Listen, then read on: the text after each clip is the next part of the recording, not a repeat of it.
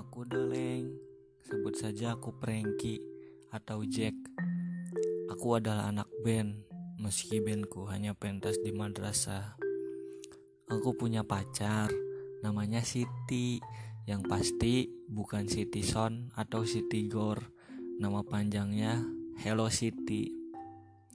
Dia cantik, langsing, putih, sempurna banget.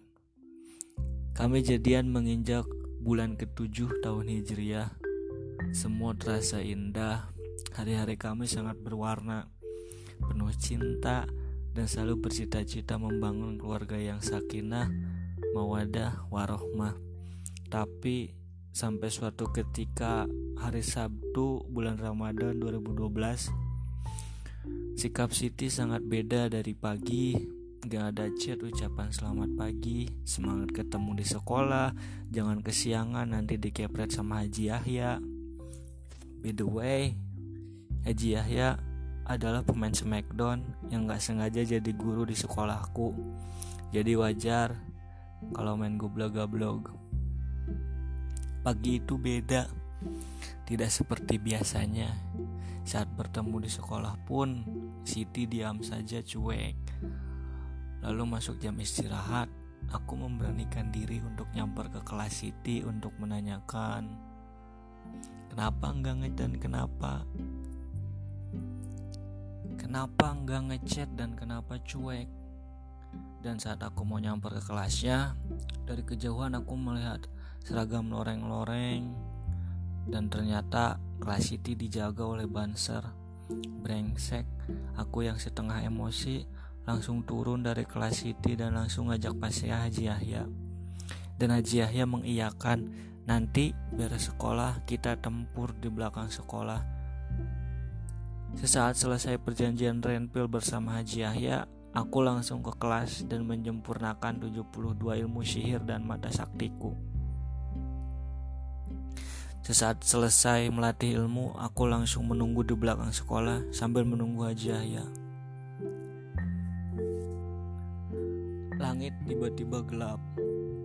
Angin kencang, badai pun turun. Waktu yang dinantikan pun telah tiba. Seluruh penjuru negeri datang menyaksikan pertempuran aku dengan kera tumpei. Yap, Haji Yahya adalah kera tumpei. Kabar, kabar itu pun sampai kepada Dewi Kuan Yin.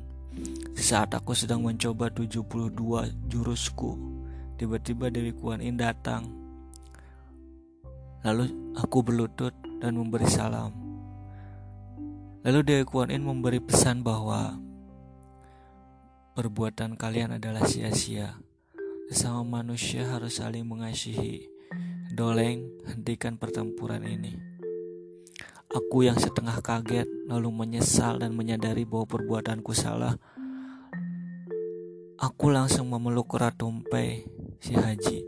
Saat selesai memeluk si Haji, Aku bangun dan melihat semua keadaan dan orang-orang. Tapi di mana Siti? Kenapa dia tidak ada? Dengan perasaan gelisah, aku kembali ke kantin sekolah dan makan gorengan agar sedikit tenang. Sambil menguap sedikit demi sedikit gorengan dan minum cairan awet tampan dari Dewa Erlang, aku masih memikirkan Siti. Lalu bertanya-tanya, apa ini terakhir apa ini terakhir dari hubungan aku dengan Siti? Apa semua cita-cita yang aku bangun dengan Siti akan musnah?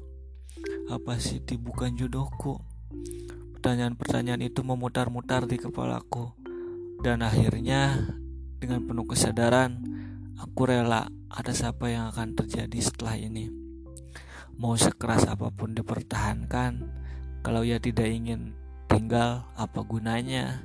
Dan segigi apa pun aku berusaha menjadi yang terbaik Kalau bukan jodoh apa mau dikata? Anjing serius ya Ya sudahlah Aku pun pulang ke rumah untuk istirahat. Dalam saat perjalanan pulang Naik awan kinton Aku masih gelisah dan gak percaya bahwa semua ini akan berakhir. Tapi selesai di, rum selesai di depan rumah Aku melihat keanehan Kenapa ramai banget di rumah? Ada kuda putih tong sancong dan Gucci milik Dewa Erlang. tanpa tanpa berpikir aneh-aneh. Ah, mungkin mereka mau buka bersama di rumah.